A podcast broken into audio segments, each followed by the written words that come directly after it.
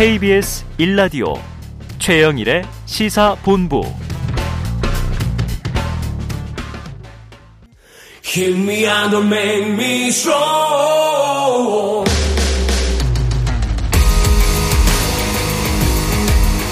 네, 매주 월요일 깊이 있는 시사 분석과 또 재미를 동시에 잡는 코너죠. 자, 오늘도 박원석 전 의원 나와 계십니다. 어서 안녕하십니까. 자, 그리고 오늘은 special guest가 나오셨습니다. 장성철 공론센터 소장. 어서 오세요. 안녕하세요. 보수파 패널 장성철입니다. special guest면은 좀 네. special하게 불러주세요. 매일 네. 보는 장성철 말고. 아, 좀 드물게 보는 사람으로. 아, 베타 베타 전문 장성철이라고 해주십시오. 어우, 두 분이 벌써부터 불꽃이 튀시네요. 시작도 전에. 네. 아니 너 제 입장에서 special하지가 않아요. 네. 오늘은 왜 또 찐을 빼셨어요? 찐이요? 찐 보수파. 아니, 그래도 좀 바꿔야죠 매번. 아. 같은 말 하면은 네. 좀안 좋아하시더라고요. 식상하다. 네. 매주 새로움을 드리겠다. 네. 네. 스페셜하게 진행해 보겠습니다. 일석이조. 자, 일단 뭐 주말에 카카오 센터 화재 때문에 일상 마비되고 나라가 난리였는데 두분 어떤, 어떤 불편 겪으셨어요? 아, 심각한 불편을 겪었죠. 네. 저희 애가 네. 군대가 있습니다. 아, 정말요? 네, 이제 어, 내년 장성한... 2월에 제대하는 11월 달이면 병장을 다는 네. 어, 군인인데 음. 주말에는 이제 군인들이 휴대전화를 갖고 있을 수 있잖아요. 아, 그렇죠. 그러니까 유일하게 주말에 카톡으로 몇 마디 주고받는 게 가족과. 군대 가 있는 아들하고 소통의 전부인데 아. 일요일 밤이 될 때까지 그게 안 됐습니다. 네네네. 이건 국가 안보의 문제입니다. 국가 안보의 문제다. 대한민국 군인들이 주말에 유일한 낙이 네. 휴대전화 네. 가지고서 친구들하고 톡하고 소통하고 어쨌든 사회와 단절감을 느끼지 않는 야. 군기 군 군의 사기가 굉장히 엉망이 될 것 같아요. 제가 추정 컨테 자제분은 가족과 소통이 안 된 건 괜찮은데 그쵸. 여친과 소통이 안 되면 그러겠네요. 상당히 좀 라인 쓰세요 라인. 네. 네. 저장 소장님은 어떤 불편이 좀 있었어요? 저는 불편 없었고요. 네, 세상 없었어요? 이렇게 조용하구나 좋구나. 아, 좋다. 이렇게 정보의 차단 그리고 연락의 두절 이런 것들이 오. 계속된 건 아니지만 한 이틀 정도 되니까 오히려 조용하고 편안한 마음을 주더라고요. 그 저는 괜찮았어요. 재미있는 현상이 있었습니다. 네. 보통 이제 텔레그램에 저의 친구들 중에 음. 새로 텔레그램에 가입하는 사람이 하루에 많아야 한 명, 며칠에 한 명이었는데 어, 지난 주말 사이에 30명이 텔레그램을 가입했더라고요. 어. 음. 그러니까 이제 카카오톡이 이런 문제가 발생하니까 음. 어쨌든 대체 소통 수단을 찾잖아요. 네네네. 그러면서 보안성이 뛰어나다고 알려진 텔레그램의 가입자가 굉장히 늘어나는 수년 전에 의도하지 않았던 현상이 예, 이슈가 네. 되니까 이른바 사이버 망명 그래서 이제 국산 메신저가 아니라 이제 좀 보안 잘 되는 메신저 찾아서 막 옮기던 네. 사태가 있었는데 그런 유사한 일을 겪으셨다. 자, 그래요. 그런데 이제 겪고 나니까 사실은 사회 전반적으로 이제서야 진단이 이루어지고 있는데 보통 문제는 아니다.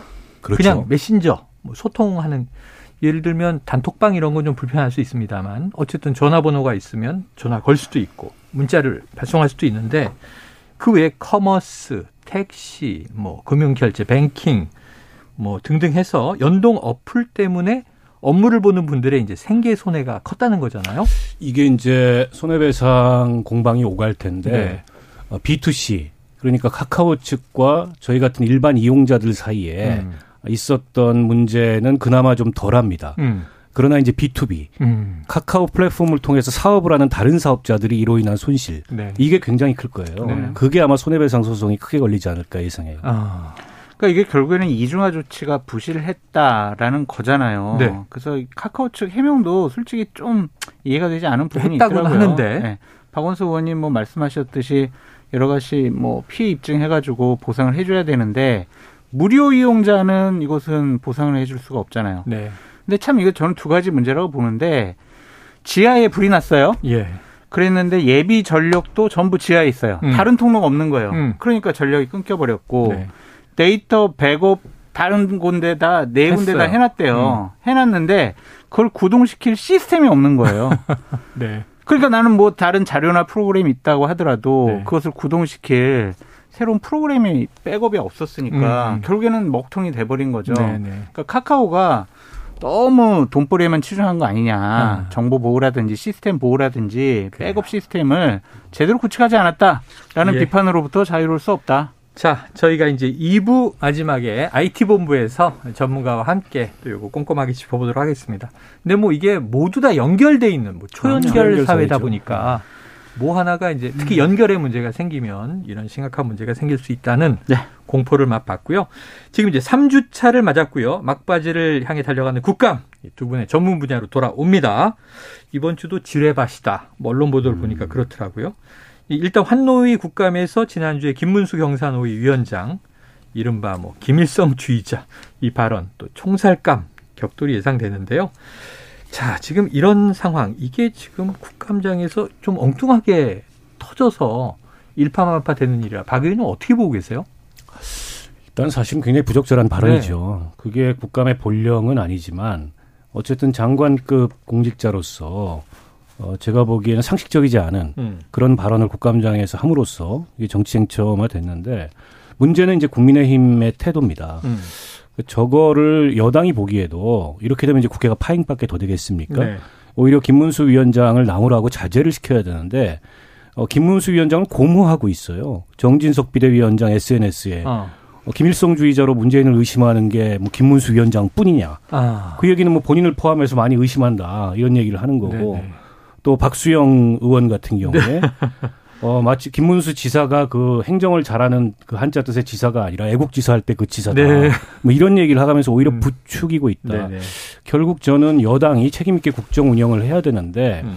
지금 국감이 지나치게 정쟁으로 가는 바람에 사실상 국민들 사이에서는 이럴라면 국감을 왜 하냐. 음. 이런 비판까지 나오는데 그걸 더 부추기는 그런 음. 행태로 보이는 거로 봐서 과연 국정 운영에 책임 있는 여당의 모습인가에 대해서 심각한 문제 의식을 네. 갖지 않을 수 없습니다. 자, 그런데 이제 또 어찌 보면 뭐랄까 좀 이념적인 차원에서 김문수 전 지사, 경산의 위원장이 이런 발언을 이제 옹호하는 얘기들이 뭐 지도부에서도 나오고 아까 말씀하신 박수영 의원 같은 경우는 이제 이 김문수 지사를 모시고 일을 했었다. 4년 반? 그러니까 하잖아요. 저는 여당 분들이 좀 자중자애해라라고 어. 말씀드리고 싶어요. 네네. 지금 이 상황에 대해서는 많은 보편적인 상지식을 갖고 있는 국민들이 과연 저게 맞냐라고 음. 생각을 하지. 야 잘했네. 야 옳은 말이다. 그러겠냐고요. 그러니까 경사노위라는 곳이 자신의 이념과 주장, 신념을 밝히는 자리가 아니잖아요. 음. 이해관계가 다른 사람들을 음. 대화 타협 조정시켜서 그냥 대한민국 건전한 음. 노사정 문화를 만들어가는 거 아니겠습니까? 네. 타협해가지고. 근데 지금 박수영 의원의 얘기라든지 아니면 그보다 더 먼저 김무성 위원장의 얘기는 경산의 위원장과 여당 의원으로서 음. 상당히 부적절한 위원장. 얘기죠. 네. 김문수 위원장은. 그래서 저는 김문수 위원장이 생각을 좀 바꾸고 아마 국감 한 번 더 나올 거예요. 한두 번. 그런 본인의 좀 부적절한 말에 대해서는 해명하고 사과하는 게 좋고 자꾸 이거 주장하시려면요. 네. 두 가지 길이 있어요. 예, 하나. 그냥 이거 하지 마시고 개인 유튜버 계속 하세요. 아, 위원장 하지 마시고 개인 방송 하시든가 아니면은 대통령께서 경사노위 위원장 해임하시고 음. 자유총연맹 회장으로 아. 임명을 하시면 돼요. 아니 자유총연맹 회장도 네. 저런 얘기를 하는 거는 부적절해요. 네네. 그거는 과거 시절의 자유총연맹이고 네. 자유총연맹은 물론 이제 정부 재정 지원을 받지만 네네네. 어쨌든 법률상의 그런 민간 단체로서 어 대한민국이 어떻게 보면은 지금 이 자유민주주의 음.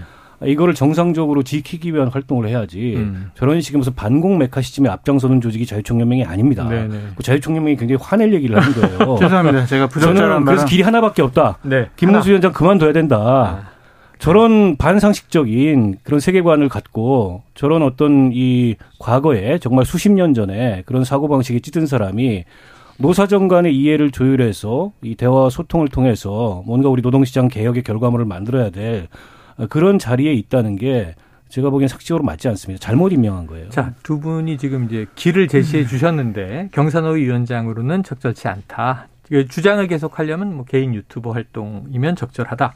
자, 그런데 문제는 이거예요. 인사권자인 윤 대통령에게 야당의 지금 이제 비판이 이제 넘어가서 책임지시라 이런 얘기가 나오고 있는데 이런 얘기가 있는 거예요. 지금 현재 이 대통령과 대통령실이 좀 특정 극우 유튜브 채널을 많이 보고 극우 유튜버들과 좀 친화적인 거 아니냐 하는 비판까지 있어요. 그렇다고 보십니까? 그 문제는 장성철 소장이 잘할 겁니다. 왜 저한테 공을 넘기십니까? 저도 이제 다 들은 얘기인데 아, 두 분이 이제 패스를 하네요. 패스를. 그러니까 두 가지 같아요. 그러니까 정황적인 증거. 음.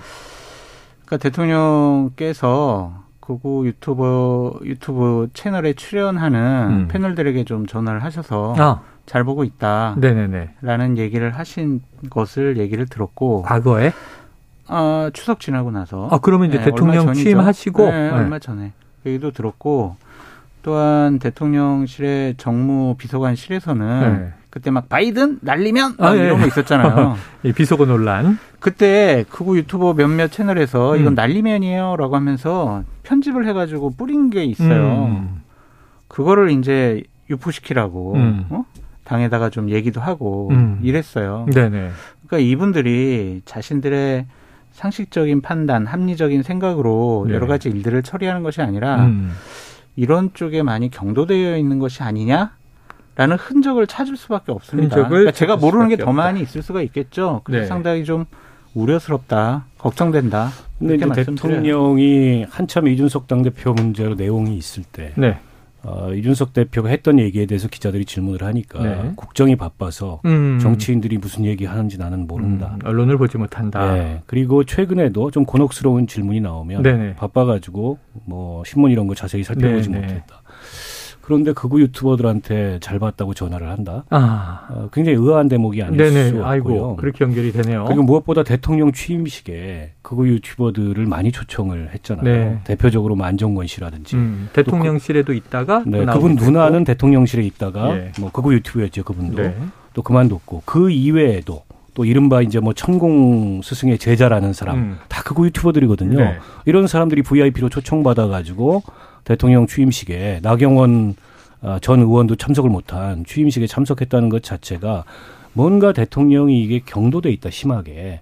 근데 이렇게 심하게 경도된 정보를 취사 선택하는 것으로 제대로 된 정무적 판단을 할 수 있으며 어, 국정이 제대로 돌아갈 수 있을까? 음. 참모들이 만약 제가 참모라면 그런 사실을 알았다, 알았다면 그 보지 마십시오. 네, 네. 오히려 이러이러 이러한 정무적 판단을 하는 게 맞습니다. 이렇게 건의를 할 것 같은데 어.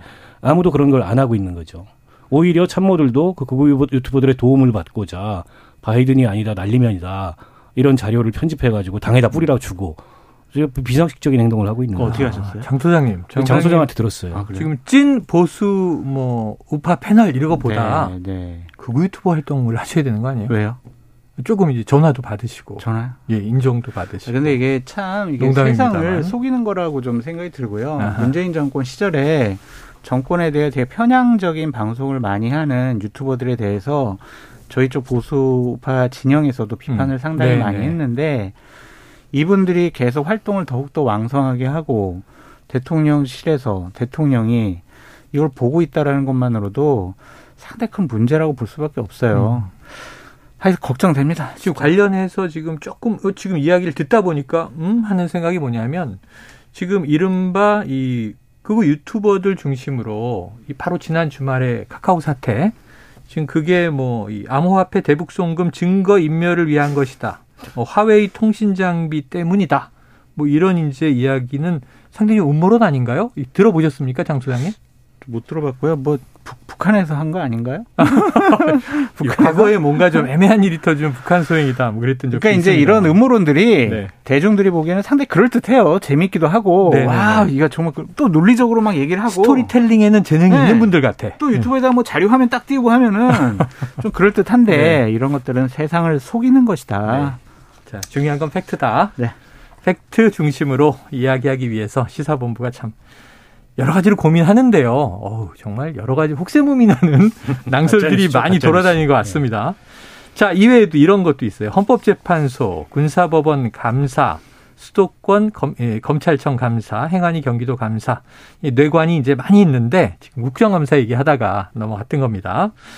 역대급이다 이런 얘기도 있어요. 그런데 문제는 흔히 비리 폭로 이런 게 나오잖아요. 국감에서는 정말 이제 큰 건이 한두 개는 나왔던 것 같은데 허허, 이번에는 조용해요.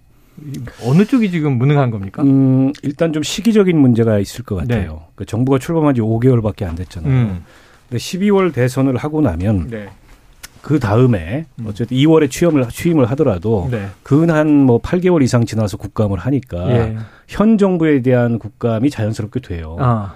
근데 지금은 이게 묘하게 섞여 있는 겁니다. 네네. 국정감사를 하다 보면 지난 정부 책임도 어. 여당에서는 묻고자 하는 거고 1년 안에 야당에서는 5개월밖에 안 됐지만 음. 워낙 그 사이에 사건 사고가 많았으니까 음. 어쨌든 정치적으로 그 책임을 집중하려고 하고 그러다 보니까 이게 대선이 옮겨진 뒤에 물론 문재인 정부 때도 있었습니다만 네. 그때는 워낙 적폐청산 분위기가 압도적이어서 네. 야당이 뭔가 이렇다 할 국감을 제대로 대응을 못했고 음. 지금 이제 대선 3라운드 비슷하게 돼 있는 거죠. 음. 지난 지방선거가 2라운드였고 어, 대선이 또 워낙 역대급 박빙 선거였지 않습니까? 네. 대선의 터널에서 서로 빠져나오지 못한 게 아. 이번 국감에서 유독 이 정쟁이 도드라진 그런 측면이 있는 것 같고 근데 이게 뭐 시적 시기적인 문제나 뭐 대선 탓을 할 게 아니고 네. 저는 여당은 여당대로 책임 있는 국정 운영의 주체로서 국감을 대하는 그런 태도가 아니고 또 야당은 야당대로 아까 이제 뭐 비리 폭로든 뭐 이른바 한방 네. 제대로 된 국민들이 수긍할 만한 이런 게 아니고 어쨌든 프레임 전쟁에 좀 매달리는 음. 그런 모습을 보이고 있어서 사실은 국감이 그 본연의 의미대로 진행을 될, 진행이 되려면 전선이 여야 사이에 그어지면 안 돼요. 음. 정부와 국회 사이에 그어져야 맞는 네네네네. 거거든요. 지금 이런 정쟁 국감 와중에 정말 소위 없이 미소 짓고 웃는 사람들은 행정부와 공무원들입니다. 어. 요 1년에 20일만 넘기면 또 1년 무사히 가는 건데 네네. 지금 이 국감에서 드러나야 될 많은 문제들이 어. 여야 정쟁으로 인해서 제대로 드러나지 않고 국정 운영의 부조리 또 정책 결정의 잘못된 판단, 공무 집행에 있어서의 뭔가 아, 잘못된 그런 집행 이런 것들이 제대로 짚어지지 않다 보니까 음. 사실은 그 제일 지금 어떻게 보면 즐거운 사람들은 행정부 관료들하고 공무원들이죠. 그런데 언론에 나오지 않았지만 네. 저러한 많은 행정부에서 잘못된 일들은 국감장에서 지적을 당하고 네네. 네. 그 기관장들의 답변을 다 당연히 많이 듣습니다. 언론에서 좀 밀리고 있을 뿐이다. 네, 꼼꼼하게 하는 것도 있다. 좀 자극적인 단어, 뭐 말싸움 이런 것들만 보도가 되는 경향이 그러니까 좀 많잖아요. 꼬꼬무 국감이다 그러니 꼬리에 꼬리를 물어서 네. 막말이 더 센 막말에 덮이고 더 센 막말에 덮이고 그렇죠. 그러잖아요. 저는 이제 국감을 국회에서 20년 동안 실무적으로 준비했던 사람인데 아. 저희들이 막 이렇게 뭐 방어만 하려고 그러거나 네. 아니면 그냥 행정부 공격하고 여당 공격하려고만 하진 않아요. 음. 분명히 정책적인 대안도 내고 충분하게 얘기를 합니다. 개선점도 내고 그런 것들은 좀 재미없으니까 보도되지 않는 경향이 있다. 음. 그렇게 말씀드리는데 이번 국감은 서로 이제 공격하는 것 같아요. 네. 그러니까 이제 전임 정권 공격하고 현임 정권 공격하니까 지금 갈등이 증폭되는 국감으로 보인다. 아유, 정치가 문제예요. 그래서 그 정치권으로 더 깊이 들어가 보도록 하겠습니다. 자, KBS 일라디오 최영일의 시사본부 박원석 전 의원, 장성철 공론센터 소장과 일석이조 함께하고 있고요. 자, 이게 문자, 어, 짧은 문자 50원, 긴 문자 100원, 샵 9730으로 문자 보내주시면요. 추첨을 통해서 최영일 커피를 저희가 쏘고 있습니다. 국민의힘 전당대회, 이거 이제 장 소장님 전공 분야죠. 네. 유력 당권 주자로 꼽히던 나경원 전 의원이 오 이게 지난주에 잠깐 어 내정되나 했는데 부총리급 저출산 고령사위원회 부원장으로 임명이 됐어요. 그러면 이제 구도는 어떻게 됩니까? 대통령실에서는 당권 주자들을 교통 정리하고 음. 단일화시키기 위한 작업이 들어갔어요. 아, 그래요. 나경원 의원은 근데 아니야 나는 그냥 계속 출마할래라고 얘기하고 있는 거죠. 네. 왜냐하면 이 자리 저출산 고령사회위원회 부위원장은 부총리급이지만 음. 민간위원이에요. 아. 정식적 공직이 아니란 말이에요. 네네네. 민간위원이기 때문에 내가 당 대표에 출마하는 게 뭐가 문제야? 라고 나경원 전 대표는 얘기를 하고 있는 거고. 오, 그래요. 이 부위원장으로 임명이 된 것이 발표된 바로 저녁에 음. 본인의 전직 측근 의원을 통해서 음. 아, 나는 당대표 출마의 꿈을 버리지 않았다. 아, 그래요. 방송에서 이제 그런 얘기가 나오지 않도록 좀 여러 가지 얘기를 좀 해달라. 라고까지 지시한 것을 보면 음. 현재까지 나경원 의원은 당대표에 출마할 의지는 강하지만 이런 상황을 대통령은 상당히 맞듣지 않게 생각을 할 것이고 네. 제 생각엔 이 부위원장을 맡고 있는 한 당대표 선거에 나오기는 정황적으로는 상당히 어려워졌다. 그러니까 본인은 지금 직대로 맞고 난 나갈 거야라는 의사가 강하지만 사실은 직 자체를 준 게 교통 정리를 위함이다. 그렇죠. 네. 아, 그러면 자 지금 윤 대통령이요 이번 주에 국민의힘 원외 당협 위원장들과 오찬을 갖는다는 소식이 있습니다. 이게 좀 전당대회 앞두고 뭔가 메시지가 있겠습니까? 이게 시점상 묘한 게 네. 음, 지난주에 연락을 했다는 겁니다. 네네네. 원외 당협위원장을 두하라 70명. 아. 어 근데 이제 정진석 비대위원장이 67개 공석인 당협위원장을 인선하는 것 더하기 음. 당무감사를 통해서 네. 일부 당협위원장 교체까지 나설 거다라는 아. 얘기가 나온 다음에 어, 이 70명 원의 당협위원장하고 간담회가 나왔어요. 네네. 근데 만약 이게 정진석 비대위원장의 그런 흐름에 그런 그 움직임에 힘을 실어줘서 음. 그야말로 어 윤핵관들의 당으로 네. 만들고자 어. 원외 당협위원장들을 모으는 거다. 그렇게 보기에는 그러면 안 모아야죠. 그렇죠, 그 중에 그렇죠. 교체 대상이 상당수 그렇죠, 있을 텐데 그렇죠. 저는 오히려 반대의 메시지라고 봅니다. 네. 지금 쓸데없이 왜 당협위원장 공석 인선을 어, 하고 흔드느냐? 심지어 비대위원장이 무슨 권한을 가지고 어. 일부 당무감사를 통해 당협위원장을 교체하느냐라는 메시지일 가능성이 더 높아. 어, 그럼 보여요. 현 당협위원장들에 대한 뭐 신임이다 일종의. 신임까지는 아니어도, 아니어도. 정진석 비대위원장의 움직임에 제동을 거는 음. 그런 형태의 오늘 메시지를 담은 어. 회동이 아닌가 싶어요. 어, 그럼 아주 독특한 해석인데요. 아니 윤상현 의원 같은 경우가 굉장히 간다? 눈치가 빠른 사람인데 예. 이분이 강하게 문제 제기를 했어요. 음. 그 차기당 대표가 해야지 당신이 뭔데 비대위원장은 빨리 전당대회 치르는 게 비대위원장의 역할이지 네네네. 어, 그런 걸 하냐. 어허. 그러니까 지금 대통령실이 그렇다고 노골적으로 정진석 비대위원장한테 전화해가지고 하지 마. 뭐 이럴 수야 있겠습니까? 네.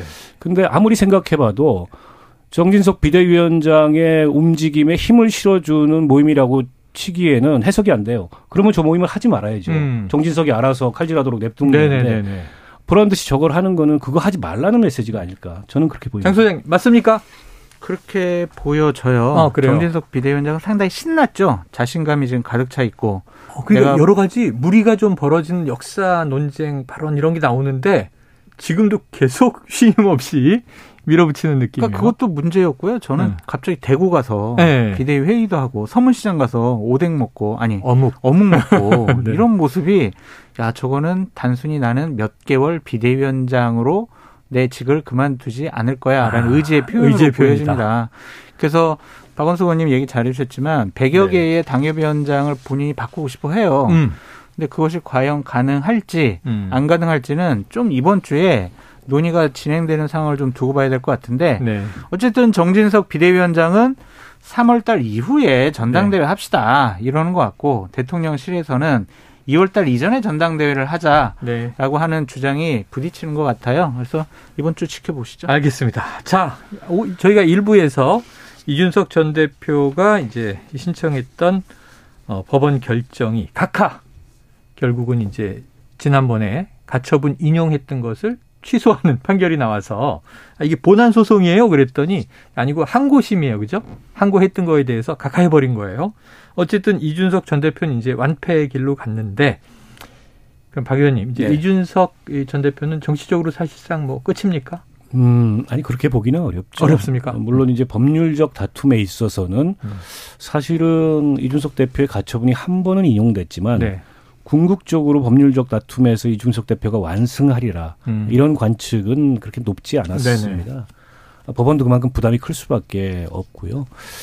어, 그러나 이제 법률적으로 다툼에서 패했다 그래서 정치적으로 이준석이 뭐 완패하고 더 이상 길이 없는 거나 그렇지는 않고요. 음. 그보다 도 리스크가 큰 거는 수사인 것 같아요. 네, 수사. 네, 지금 검찰로 송치했는데 네네, 이른바 무고죄. 네. 그리고 경찰이 과연 성상납의 증거가 있어서 그런 저거를 것인지. 기소 의견으로 송치한 거냐. 네, 네. 요게 이제 관심 음, 사지 않습니까? 맞습니다. 경찰은 뭐 직접적으로는 그렇게 얘기 안 하지만 있다는 거고 네. 당사자는 부정하는 거고 결국 이제 검찰 수사를 통해서 가려질 텐데 네. 저게 어떻게 보면 이준석 대표한테 더 큰 리스크인 음. 것 같고 당분간은 정중동 하겠죠. 정중동 당장 길이 하다가. 없으니까. 그러나 이제 국민의힘 당권 선거를 계기로 어떤 움직임을 보이느냐. 음. 과연 당권 선거에 영향을 미치기 위해서 어, 잠재적 당권 주자들 중에 누군가와 잠정적 연대를 하고 네. 또 본인의 명예회복과 정치적 음. 진로를 다시 만들기 위한 그런 움직임에 나설지 봐야 될 것 같고 분명한 메시지는 네. 탈당은 안 한다. 안 한다. 신당 창당은 없다. 네. 이런 메시지를 가까운 사람들을 통해서 지속적으로 얘기하고 음. 있대요. 그래서 당내에서 뭔가 길을 찾기 위한 어, 절치부심의 시간을 보내고 있지 않을까 싶습니다. 신당 창당하거나 무소속으로 나오진 않을 것 같다. 장 소장님, 아까 살짝 여지를 남겨주셔서 유승민 전 의원하고 연대합니까? 그럼 이준석 전 대표가? 뭐 노골적인 연대라기보다는 네. 암묵적인 연대 지지를 할 것으로 보여지고 반윤 전선으로. 네, 이준석 대표를 지지하는 당원들과 당협위원장들이 네. 누구를 지지하겠습니까? 결국엔 음. 유승민 전 대표가 출마하게 된다면 음. 유승민 전 대표를 지지를 하겠죠. 네. 그래서 이 두 분 사이는 원 플러스 원 아. 세트다. 자연스럽게 세트로 네. 묶일 것이다. 세트로 보여주시면 될 것 같아요. 자, 다음 주에 또 흐름을 지켜보도록 하겠습니다. 자, 박원 석 전 의원, 장성철 공론센터 소장과 일석이조 함께했습니다. 두 말씀 고맙습니다. 고맙습니다. 감사합니다.